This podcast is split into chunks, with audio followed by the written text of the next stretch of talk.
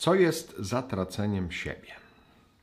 Ewagriusz mówi: odpadnięcie od życia wiecznego.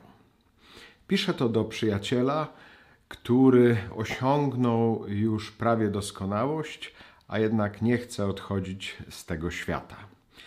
I tu nawiązuje do tego fragmentu z Ewangelii Łukasza, dziewiąty rozdział, dwudziesty piąty werset. Cóż za korzyść ma człowiek, który cały świat zyska, lecz siebie zatraci lub szkodę poniesie? Co jest zatraceniem siebie? Zbytnia troska o to, żeby dalej żyć na tym świecie. Kto nie traci życia na tym świecie, ten nie może go zachować. Natomiast kto traci życie na tym świecie, ten je zachowuje na życie wieczne.